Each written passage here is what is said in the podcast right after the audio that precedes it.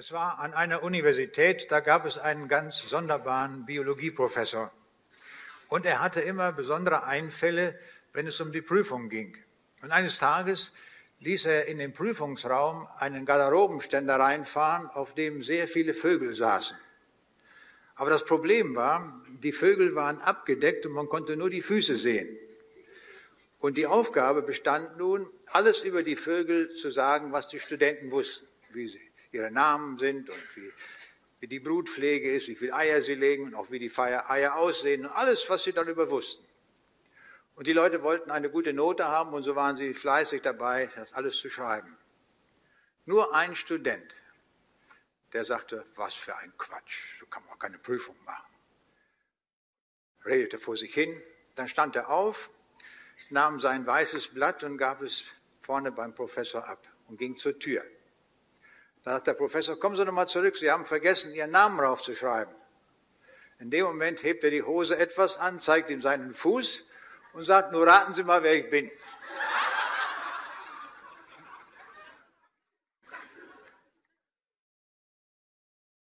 In der Bibel wird uns auch von einem Mann berichtet, wo wir den ersten Eindruck haben, ein ganz sonderbarer Mann. Und darum wollen wir uns mit ihm ein wenig beschäftigen. Sein Name ist Simson. Er gehört zu den Richtern in Israel.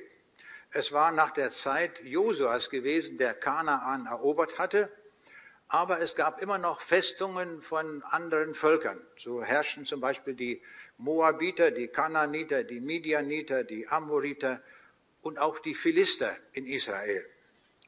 Und die Richter waren zu der Zeit zuständig für die militärischen Dinge, aber auch, sie waren auch Anführer für die zivilen Dinge. Und so gab es den Mann mit dem Namen Simson, und im Buch Richter wird über vier Kapitel von ihm berichtet. Außergewöhnlich lang. Aber wenn man den Text liest, dann merkt man, was hat das eigentlich auf sich mit diesem Mann? Der hat 300 Füchse gefangen, hatte die Schwänze zusammengebunden, Feuer dazwischen gemacht und dann liefen die über die Felder und steckten die Feuer an. Also man würde sagen, so richtig Schabernack hat er gemacht. Und dann gab es alle möglichen Frauengeschichten von diesem Mann, was die Bibel ganz frei und offen berichtet. Und wenn wir das alles lesen, dann stellen wir die Frage, was kann man eigentlich mit so einer Geschichte in der Bibel anfangen? Im Kapitel 13, Vers 1 im Buch Richter steht, und die Israeliten taten wiederum, was dem Herrn missfiel, und der Herr gab sie in die Hände der Philister 40 Jahre lang. In der bekannten Schofield-Bibel steht über diesen langen Text nur ein kurzer lapidarer Kommentar. Und da heißt es, der Charakter und das Werk Simsons sind rätselhaft. Gar nicht schlecht, nicht? Ist man kurz und fertig mit diesem Text. Wir kennen alle das Guinness-Buch der Rekorde und da stehen so ganz merkwürdige Rekorde drin. Da ist die Rede von der kinderreichsten Mutter, die 27 20 Schwangerschaften gehabt hat und dabei 69 Geburten erlebte. Naja, das ist schon wirklich ein Superlativ. Dann gibt es den Mann, der den Weltrekord im Nasenheben aufgestellt hat. Und dann finden wir den schnellsten Barbier, das schwerste Baby und alle möglichen Dinge gibt es in diesem Buch dort zu finden. Und wenn wir die Geschichte von Simson gelesen haben, haben wir den Eindruck, das wäre der richtige Mann, der hat da genau seinen Platz im Guinness-Buch. Und da, er kann wirklich bestimmte Dinge dort auf sich vereinigen. Er kann sagen, er ist der kräftigste Mann, der je gelebt hat. Denn wer hat es geschafft, schon tausend Mann mit einem Eselskinnbacken zu erschlagen? Da gibt es keinen auf der ganzen Welt. Also der hat ja wirklich den Weltsuperlativ. Er zerriss einen jungen Löwen einfach so angepackt und dann war das erledigt mit dem Tier. Oder, ich habe schon erwähnt, die 300 Füchse, die er gefangen hat, der muss ja auch unglaublich schnell gewesen sein, die zu packen. Das ist ja gar nicht so einfach. Und dann wird es noch berichtet in dieser Geschichte, dass er in einer Stadthalle war und da die Säulen auseinandergerissen hat und dann kamen 3000 Leute um, die da in der Stadthalle waren. Also der kriegt schon eine ganze Menge Superlative zusammen. Aber ich kann mir vorstellen, das ist nicht die Absicht der Bibel, dass jetzt das Guinness-Buch der Weltrekorde noch um solche Rekorde erhöht wird. Es muss einen anderen Zweck haben, warum die Geschichte in der Bibel steht. Dazu brauchen wir einen Schlüssel. Ja, genau genommen, ich habe festgestellt, wir brauchen vier Schlüssel, um an diese Geschichte heranzukommen. Der erste Schlüssel ist der, den wir im Hebräerbrief Kapitel 11 finden. Und da ist ja die Rede von den Glaubenshelden. Und immer wieder heißt es, durch den Glauben. Und dann heißt es dort, durch den Glauben erkennen wir, dass die Welt durch Gottes Wort gemacht ist. Durch den Glauben hat Noah Gott geehrt. Durch den Glauben ward Abraham gehorsam. Durch den Glauben verließ Mose Ägypten. Und so werden die alle aufgezählt. Und dann am Ende wird nochmal zusammengefasst, auf der einen Seite taten sie Gewaltiges im Glauben, sie haben Königreiche bezwungen, Gerechtigkeit gewirkt, der Löwen Rachen gestopft, fremde Heere in die Flucht geschlagen. Und andererseits heißt es von ihnen auch, sie sind kräftig geworden aus der Schwachheit. Und in dieser Kolonne kommt dann auch der Simson vor und er wird gleichgestellt mit Jephthah und Gideon und sogar mit den Propheten. Also wir müssen ihn einordnen in dieser Reihe dieser Glaubenshelden. Der zweite Schlüssel, den wir dazu brauchen, ist, das Alte Testament werden wir ohne das Neue Testament nicht verstehen. Das ist unbedingt nötig. Weiterhin müssen wir bedenken, dass die ganze Bibel von Gott autorisiert ist, so wie wir es im zweiten Timotheusbrief lesen, alle Schrift ist von Gott eingegeben. Also auch diese merkwürdige Geschichte, die wir da von dem Simson lesen. Aber das sind drei Schlüssel und damit hat sich der Text immer noch nicht eröffnet, habe ich festgestellt. Wir brauchen noch eine hinreichende Bedingung und dieser vierte Schlüssel, den liefert uns der Herr Jesus. Und er hat gesagt in Johannes 5, Vers 39, ihr sucht in der Schrift denn ihr meint, ihr habt das ewige Leben darin und sie ist es, die von mir zeugt. Aha. Also auch dieser Text, den wir dort finden in den vier Kapiteln im Buch Lichter, die Zeugen von Jesus. Das wollen wir uns einmal genauer ansehen.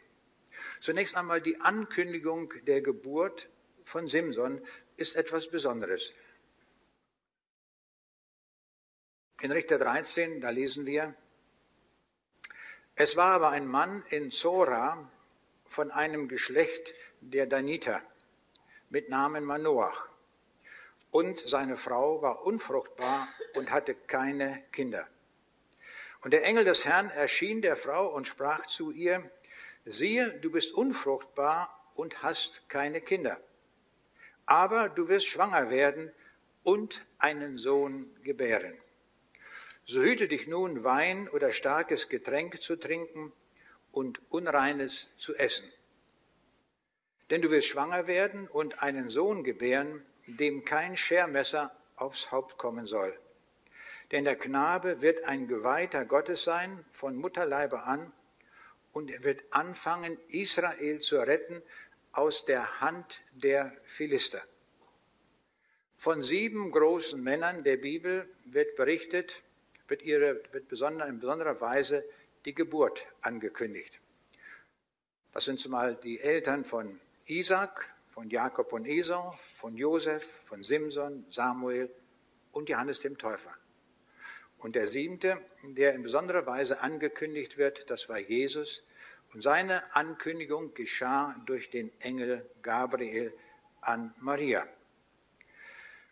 Bei der Geburtsankündigung von Simson heißt es, denn der Knabe wird ein Geweihter Gottes sein von Mutterleibe an. Das wird nur noch von einem anderen Menschen gesagt. Und das ist Johannes der Täufer.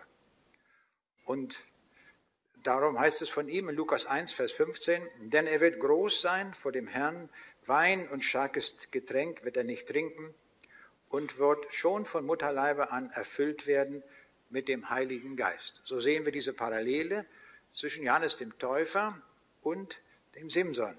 Und wir können es so formulieren, Johannes der Täufer ist der neutestamentliche Hinweis auf Jesus und Simson der alttestamentliche Hinweis auf Jesus. Er wird anfangen, Israel zu retten, heißt es hier, Jesus aber ist der Vollender der Erlösung. Auch Jesus war angekündigt worden als der Erlöser seines Volkes und als der Erretter von den Feinden. In Lukas 1 lesen wir, gelobt sei der Herr, der Gott Israels, denn er hat besucht und erlöst sein Volk und hat uns aufgerichtet, seine, eine Macht des Heils im Hause seines Dieners David, dass er uns errette von unseren Feinden und aus der Hand aller, die uns hassen. Auch hier sehen wir deutlich wieder diese Parallele. Simson wird besonders äh, deutlich, dass er eine unvorstellbare Kraft gehabt hat. In äh, Richter 13 möchte ich einige Verse lesen, die uns etwas Wichtiges sagen. Und Gott erhörte Manoach, und der Engel Gottes kam wieder zu der Frau. Sie saß aber auf dem Felde, und ihr Mann Manoach war nicht bei ihr. Da lief sie eilends und sagte es ihrem Mann und sprach zu ihm, siehe, der Mann ist mir erschienen, der heute Nacht zu mir kam. Manoach machte sich auf und ging hinter seiner Frau her und kam zu dem Mann und sprach zu ihm, bist du der Mann, mit der, der mit meiner Frau geredet hat? Er sprach, ja. Manoah sprach zu dem Engel des Herrn, wir möchten dich gern hier behalten und dir ein Ziegenböcklein zurichten. Er will ein Opfer bringen, ein blutiges Opfer. Und wir stellen fest, wenn wir den Text weiter lesen, er lässt sich das gefallen. Ein Engel Gottes würde niemals ein Opfer annehmen. Er würde sich niemals anbeten lassen. Niemals. Demnach kann das nicht irgendein Engel sein, der hier erschienen ist, um die Geburt anzukündigen. Das wird auch deutlich, als man Noah fragt, wie ist dein Name? Und er bekommt die Antwort, mein Name ist doch wunderbar. Wir werden erinnert an den Text in Jesaja, wo es heißt von Jesus, er heißt wunderbar, Rat, Kraft, Held, ewig Vater, Friedefürst. Wir sehen, die Namen gleichen sich. Und daran erkennen wir, dass ein Hinweis auf Jesus, der hier zu alttestamentlicher Zeit erschienen ist. Und er lässt sich auch ein Opfer bringen, die höchste Form der Anbetung. In Vers 22 sagt es dann Manoah selbst, er sagt, wir haben Gott gesehen. Hier wird es also sehr deutlich, dass es der Herr Jesus ist. Auch in dem Namen wundersam wird deutlich, dass hier Jesus zu alttestamentlicher Zeit erschienen ist. Es muss also etwas Besonderes sein bei der Geburt von dem Simson, dass der Sohn Gottes selbst erscheint, um diese Ankündigung zu geben. In Richter 13, Vers 24 und 25 lesen wir, und die Frau gebar einen Sohn und nannte ihn Simson. Und der Knabe wuchs heran und der Herr segnete ihn. Und der Geist des Herrn fing an, ihn umherzutreiben im Lager Dans zwischen Zora und Echtachol. Der hebräische Wortstamm von Simson äh, drückt aus, dass es hier eine kleine Sonne ist. Jetzt sehen wir, die kleine Sonne weist auf die große Sonne hin. Jesus ist die große Sonne. Jesus ist die Sonne der Gerechtigkeit, wie es bei Malachi heißt. Jesus ist das Licht der Welt. Also auch die Namensgebung weist deutlich auf Jesus hin. Eine seiner ersten Taten ist der Kampf mit dem Löwen. Davon lesen wir in Richter 14, wo es heißt, und sie kamen an die Weinberge von Timna. Siehe, da kam ein junger Löwe brillend ihm entgegen. Und der Geist des Herrn geriet über ihn und er zerriss ihn, wie man ein Böckchen zerreißt. Und hatte doch gar nichts in seiner Hand. Er sagte aber seinem Vater und seiner Mutter nicht, was er getan hatte. Eine seiner ersten Taten ist, ihm kommt ein junger Löwe entgegen, also nicht so ein alter Klepper, sondern einer kraftvoll. Der kommt auf den Simson zu. Was hätte er tun können? schnell auf den Baum hochkriechen, dass er geschützt ist. Nein, er geht auf den Löwen zu, packt ihn und zerreißt ihn. Gar keine Frage für ihn, weil er unvorstellbare Kräfte hatte, wovon wir ja hier gehört haben. Noch etwas ist deutlich, wenn wir jetzt zum Neuen Testament gehen, da wird uns gesagt, der Teufel geht umher wie ein brüllender Löwe. Was tun wir Menschen manchmal, dass wir vor dem brüllenden Löwen weglaufen? Das sollen wir aber nicht. Das können wir lernen an dieser Geschichte von Simson, sondern dass wir auf den Teufel zugehen und dass wir uns Gott nahen. Das ist das Entscheidende. Dann flieht der Teufel. Also er kann uns gar nichts anhaben. Wenn wir eindeutig bei Gott sind, kann uns der Teufel nichts mehr tun. Denn die Bibel sagt, widersteht dem Teufel, so flieht er von euch. Jakobus 4, Vers 7. Wie ist das bei der Löwenjagd, wenn die Löwen jagen? Tut das der Löwe? Nein, das tun die Löwinnen. Die Löwinnen sind die, die da jagen. Aber der Löwe, der stellt sich irgendwo hin und brüllt, so laut er kann. Und dann kommt die, die Antilopenherde in große Unruhe. Jetzt der Löwe taucht auf und sie laufen weg. Und wohin? Genau in den Rachen der Löwinnen. So läuft das. Nicht bei der Löwen, ja. Und das können wir hier auch sehen. Der Löwe, der reist eigentlich nicht. Der Löwenmann. Mir hat mir eine Geschichte in Südafrika erzählt, eine Löwengeschichte, und ich habe den Mann selbst kennengelernt und habe mir die Geschichte sehr genau erzählen lassen, wie er das erlebt hat. Es war abends in der Steppe und sie wollten noch eine Antilopenherde fotografieren, so etwa acht Personen mit Kindern und Frauen. Und als sie da gerade so zugange sind, auf einmal kommt ein Löwe auf sie zu. Jetzt gibt es zwei Dinge, die man falsch machen kann. Man kann weglaufen und die Gruppe kann sich aufteilen und jeder in eine Richtung laufen. Das ist für den Löwen ein Signal, jetzt aber hinterher und jetzt schnappst du dir die. Aber die haben es anders gemacht. Als sie den Löwen sahen, haben sie sich sofort formiert, die Kinder in die Mitte genommen, die Frauen hinten, die Männer vorne und dann sind die als Gruppe direkt auf den Löwen zugegangen. Und die Frauen haben Jesuslieder gesungen. Das hat der Löwe noch nie gehört.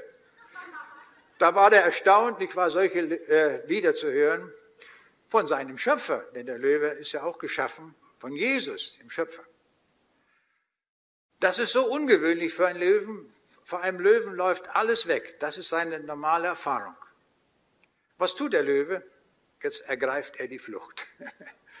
Nicht? Wenn man auf ihn zugeht, dann ergreift er die Flucht, denkt man, geht weg, Jetzt muss man aufpassen, dass man nicht irgendwo geht und dann in, eine Position kommt, dass der Löwe hinter einem ist. Und so blieben die dann da stehen und haben Hilfe gerufen und bald kam dann ein Bus, ein kleiner Bus, der sie abgeholt hat. Das war die Rettung. Und so sollen wir es auch mit dem Löwen machen, dass wir dem Teufel widerstehen und nicht weglaufen. Das wäre ganz schlimm kommen wir zu einer nächsten Geschichte, die uns berichtet wird von Simson. Simsons Schwäche, möchte ich es mal sagen. Simson ging hinab nach Timna und sah ein Mädchen in Timna unter den Töchtern der Philister. Und als er heraufkam, sagte er seinem Vater und seiner Mutter und sprach, ich habe ein Mädchen gesehen in Timna unter den Töchtern der Philister, nehmt mir diese zur Frau. Sein Vater und seine Mutter sprachen zu ihm, ist dann nun kein Mädchen unter den Töchtern deiner Brüder äh, in deinem ganzen Volk, dass du hingehst und willst eine Frau nehmen von den Philistern, die unbeschnitten sind? Simson sprach zu seinem Vater, nimm mir diese, denn sie gefällt meinen Augen. Ich habe den Eindruck, viele junge Leute, wenn sie, die jungen Männer, wenn sie eine Frau suchen, wie machen sie das? Wie Simson. Nicht? Ist sie hübsch genug, schön genug, Figur gut, Augen gut, Haare schön, alles okay? Alles, was für, die, was für die Augen eine Weide ist. So machen das viele Leute. Und dann stellen sie fest, das funktioniert nicht, das war zu wenig. Und darum sagt die Bibel etwas sehr Wesentliches, nämlich das, was im Buch, äh, im Hohelied steht, Kapitel 3, Vers 1, ich suchte, den meine Seele liebt. Das ist es. Das ist die Empfehlung der Bibel. Sucht euch jemanden, den die Seele liebt und nicht nur das Äußere. Simson war stehen geblieben bei dem, was er mit den Augen sieht Und darum ging das gleich los auf der Hochzeit. Da gab es schon den ersten Knatsch. Schon bei der Hochzeit. Die haben sieben Tage gefeiert und da gab es schon die Rebellion. Simson gab den Leuten ein Rätsel auf. Und er sagte, Speise ging aus vom Fresser und Süßigkeit vom Starken. Und sie konnten in drei Tagen das Rätsel nicht lösen. Und er hatte ausgemacht mit den Philistern, das war ja so eine Philisterhochzeit, hat er gesagt, wenn ihr das Rätsel lösen werdet, dann kriegt ihr 30 Gewänder und 30 Feierkleider. Und wenn nicht, dann umgekehrt. Nun war das so, seine frisch angeheiratete Frau, die wollte nun wissen von ihm, was ist das Rätsels Lösung? Sag mir das doch mal. Und er sagt, nein, das sage ich dir nicht. Aber sie hat gebohrt und gebohrt und dann hat er es preisgegeben. Was tut sie? Noch auf der Hochzeit verrät sie ihren Mann und geht zu den Philister hin und sagt, du, das ist so und so. Und sie sagt, die geben dann nachher die Antwort, was ist süßer als Honig, was ist stärker als der Löwe? Das war die Lösung des Rätsels, nämlich in dem Löwenkadaver hatte sich nachher ein Bienennest breit gemacht. Und er kam wieder an Timna vorbei und sah dort die Bienen. Und da hat er das als Rätsel genommen. Das konnte natürlich keiner wissen. Und dann hat es auch keiner geraten. Also nur durch Verrat. Und so ging das Problem gleich los. Und dann musste er die Feierkleider holen. Was machte er? Er erschlug eine entsprechende Anzahl von Philistern. Denn er war ja eingesetzt davon, dazu, die Philister zu bekämpfen. Wir kommen zu einer anderen Geschichte, die uns berichtet wird im Kapitel 15 hier. Und Simson zog hinab und wohnte in der Felsenkluft von Etam. Da zogen die Philister hinauf und lagerten sich in Juda und breiteten sich aus bei Lehi. Aber die von Juda sprachen, warum seid ihr gegen uns heraufgezogen? Sie antworten, wir sind heraufgekommen, Simson zu binden, dass wir ihm tun, wie er uns getan hat. Da zogen 3000 Mann von Juda hinab in die Felsenkluft zu Etam und sprachen zu Simson, weißt du nicht, dass die Philister über uns herrschen? Warum hast du uns das angetan? Er sprach zu ihnen, wie sie mir getan haben, so habe ich ihnen auch getan. Sie sprachen zu ihm, wir sind herabgekommen, dich zu binden und in die Hände der Philister zu geben. Simson sprach zu ihnen, so schwört mir, dass ihr mir selber nichts tun wollt. Merkwürdig. Die Philister wollen ihn fangen, aber da sind schon seine Leute aus dem Volk Israel da, und zwar eine sehr große Menge, und sie binden ihn. Sie wollen nicht, dass es Knatsch gibt mit den Philistern. Die herrschen über uns und dann sollen sie doch, sollen sie doch herrschen, die haben die Kraft, aber Gott will nicht, dass, sie, dass ihr Volk von den Philistern beherrscht wird, sondern Simson soll sie erlösen. Und so packen sie den Simson und binden ihn. Aber der Simson weiß, wie man ihn auch bindet, kein Problem, er wird das zerreißen in einem Nu. Und als die Philister dann kommen und ihn dann wohl erschlagen wollen, da reißt er die Fäden auseinander in einem Nu. Er hat keine Waffe, nichts war da, da lag wohl gerade irgendwo in der Wüste so ein Eselskinnbacken, vielleicht war da irgendwo so ein Esel verendet und der war da schon äh, verdorrt, nur der Knochen lag da noch, der Eselskinnbacken. Und dann steht hier, dass der Simson tausend Soldaten von den äh, Philistern damit erschlagen hat.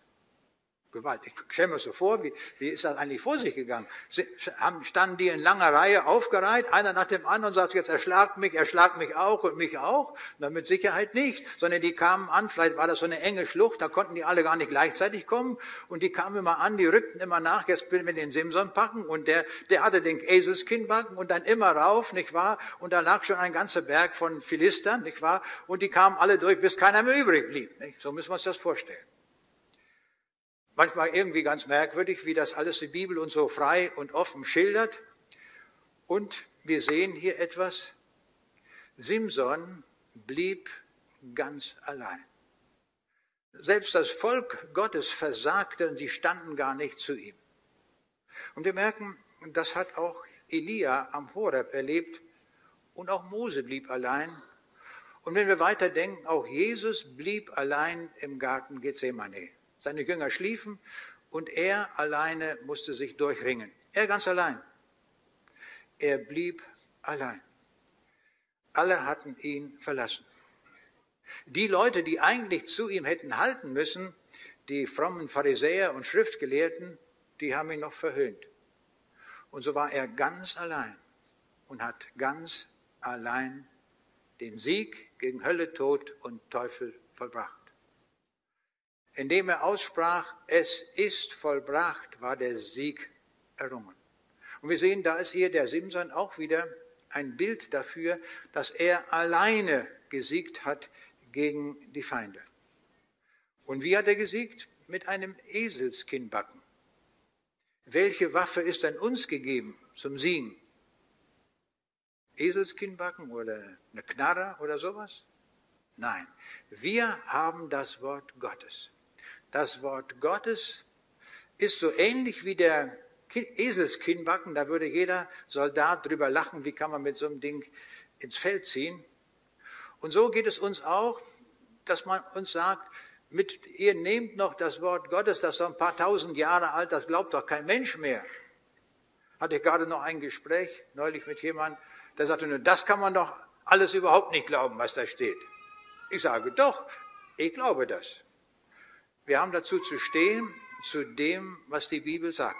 Das Wort Gottes ist unsere Waffe. Nicht unsere naturwissenschaftliche Erkenntnis oder was wir da irgendwie klug da sagen würden, sondern die Botschaft der Bibel, darin steckt die Kraft. Daran wollen wir festhalten und wir haben nichts aufzugeben, überhaupt nichts. Auch nicht die erste Seite der Bibel. Viele Leute sagen, ich kann das doch nicht glauben, dass Gott in sechs Tagen Himmel und Erde gemacht hat. Dann sage ich, warum nicht? Er ist doch allmächtig. Und wer allmächtig ist, der braucht auch keine Zeit zum Erschaffen. Der kann das in ein paar Millisekunden schaffen. Ist gar keine Frage für ihn, wenn er allmächtig ist. Glauben wir es oder glauben wir es nicht? Das ist die Frage. Ich habe mich entschieden, dass ich allem glauben will, was da steht. So hat Paulus ja auch gesagt. Ich glaube allem, was geschrieben steht. Besser geht's nicht. Da haben wir die stärkste Waffe in der Hand. Im Kapitel 16 wird uns berichtet, eine schreckliche Geschichte. Danach gewann er ein Mädchen lieb im Tal Sorek, die hieß Delila. Zu der kamen die Fürster der Philisten und sprachen zu ihr, überrede ihn und sieh, wodurch er seine große Kraft hat und womit wir ihn überwältigen können. Dass wir ihn binden und bezwingen, so wollen wir dir ein jeder 1100 Silberstücke geben. Und die Lila sprach zu Simson, sage mir doch, worin deine große Kraft liegt und womit man dich binden muss, um dich zu bezwingen. Wir sehen auch hier wieder die Parallele zu Jesus. Die Pharisäer sagten, sag mal, aus welcher Vollmacht tust du das? Und wer hat dir diese Vollmacht und Kraft gegeben? Wir sehen diese Parallelen hier sehr deutlich. Aber diese Delila, ich will mal sagen, ich muss das auf Ostpreußisch sagen, das war ein gefährliches Luder. Nicht wie das in den Filmen dargestellt wird, da wird sie ja als edle Frau dargestellt, es sind ja viele Filme darüber gedreht worden, über diese Versuchungsgeschichte. Und die Delila lässt nicht locker und fragt immer wieder, sag mal, woher hast du die Kraft? Und er erzählt ihr zunächst alles Mögliche und sagt, ja, wenn man mich mit ganz frischem Bast binden würde, dann wäre ich gefesselt. Und dann tut sie das. Und dann ruft sie die Philister, jetzt könnt ihr kommen, der ist gebunden. Und wo die auftauchen, Ritsche, Ratsche, alles zerrissen. Und dieses Spiel, das macht der Simson dreimal. Er spielt mit der Sünde. Aber dann, am Ende, beim vierten Mal, da gibt er das Geheimnis preis. Und jetzt lesen wir diesen Text dort. Und er tat ihr sein ganzes Herz auf und sprach zu ihr, es ist nie ein Schermesser auf mein Haupt gekommen, denn ich bin ein Geweihter Gottes von Mutterleib an. Wenn ich geschoren würde, so wiche meine Kraft von mir, so dass ich schwach würde und wie alle anderen Menschen. Und er ließ ihn sie ließ ihn einschlafen in ihrem Schoß und rief einen, der ihm die sieben Locken seines Hauptes abschnitt. Und sie fing an, ihn zu bezwingen, da war seine Kraft von ihm gewichen. Da ergriffen die Philister ihn und stachen ihm die Augen aus, führten ihn hinab nach Gaza und legten ihn in Ketten, und er musste die Mühle drehen im Gefängnis. Also da haben sie ihm die Augen ausgestochen und er musste die Mühle drehen. Das war kein einfacher Job bei den Philistern. Wir sehen hier auch an, an dieser Geschichte, bei ihm fing die Schwäche bei den Augen an und das Gericht, was er erlebt hier über die Sünde, geschah auch mit den Augen. Er hat sich in die Sünde verstrickt, er erlebte das Gericht, aber, jetzt kommt das große Aber, er erlebt auch Buße. Und davon lesen wir im 16. Kapitel. Aber das Haar seines Hauptes fing wieder an zu wachsen, nachdem er geschoren war. Als aber die Fürsten der Philister sich versammelten, um ihrem Gott Dagon ein großes Opfer darzubringen und ein Freudenfest zu feiern, sprachen sie, unser Gott hat uns unseren Feind Simson in unsere Hände gegeben. Als nun ihr Herz guter Dinge war, sprachen sie, lasst uns Simson holen, dass er vor uns seine Späße treibe. Da holten sie Simson aus dem Gefängnis und er trieb seine Späße vor ihnen und sie stellten ihn zwischen die Säulen. Als das Volk ihn sah, lobten sie ihren Gott, denn sie sprachen, unser Gott hat uns unseren Feind in unsere Hände gegeben, der unser Land verwüstete und viele von uns erschlug. Simson aber sprach zu dem Knaben, der ihn an der Hand führte, lass mich los, dass ich mich an den Säulen taste, auf denen das Haus steht, damit ich mich daran lehne. Das Haus aber war voller Männer und Frauen, es waren auch alle Fürsten der Philister da, und auf dem Dach waren etwa 3000 Männer und Frauen, die zusahen, wie Simson seine Späße trieb. Simson aber rief den Herrn an und sprach, Herr, Herr, gedenke an mich und gib mir Kraft, noch einmal, damit ich mich für meine beiden Augen einmal räche an den Philistern. Und er umfasste die zwei Mittelsäulen, auf denen das Haus ruhte, die eine mit einer rechten, die andere mit der linken Hand und stemmte sich gegen sie. Und er sprach, ich will sterben mit den Philistern. Und er neigte sich mit aller Kraft, da fiel das Haus auf die Fürsten und auf alles Volk, das darin war, so dass es mehr Tote waren, die er durch seinen Tod tötete, als die er zu seinen Lebzeiten getötet hatte. Wir sehen an diesem Text, Sünder dürfen umkehren. Simson kehrte um und er sagt, Herr, noch einmal gib mir die Kraft. Und Gott tut es. Sünder dürfen umkehren. Und er sagt, Herr, gedenke an mich. Und wir erinnern uns, wer hat dieses Gedenke an mich auch gesagt? Es war der Schächer am Kreuz. Der Schächer wurde sofort erhört. Es war ein Verbrecher. Simson wurde auch sofort erhört. Es war ein Sünder. Der Jesus hat gesagt, ich bin in die Welt gekommen, um Sünder selig zu machen. Sünder dürfen zu Jesus kommen. Nicht die Gerechten, die sind ja schon gerecht. Die Sünder dürfen kommen und sich auf den Weg machen und sagen, ich brauche dich unbedingt, sonst gehe ich verloren. Es ist einer gekommen, der die Sünde trägt. Und wir sehen hier, Simson errang den größten Sieg in seinem Tode. Wer war das sonst noch, der im Tode den größten Sieg errungen hat? Es war Jesus am Kreuz. Am Kreuz hat er besiegt Hölle, Tod und Teufel. Alles. Alle Mächte sind ihm unterlegen. Das sehen wir auch hier wieder im Vergleich.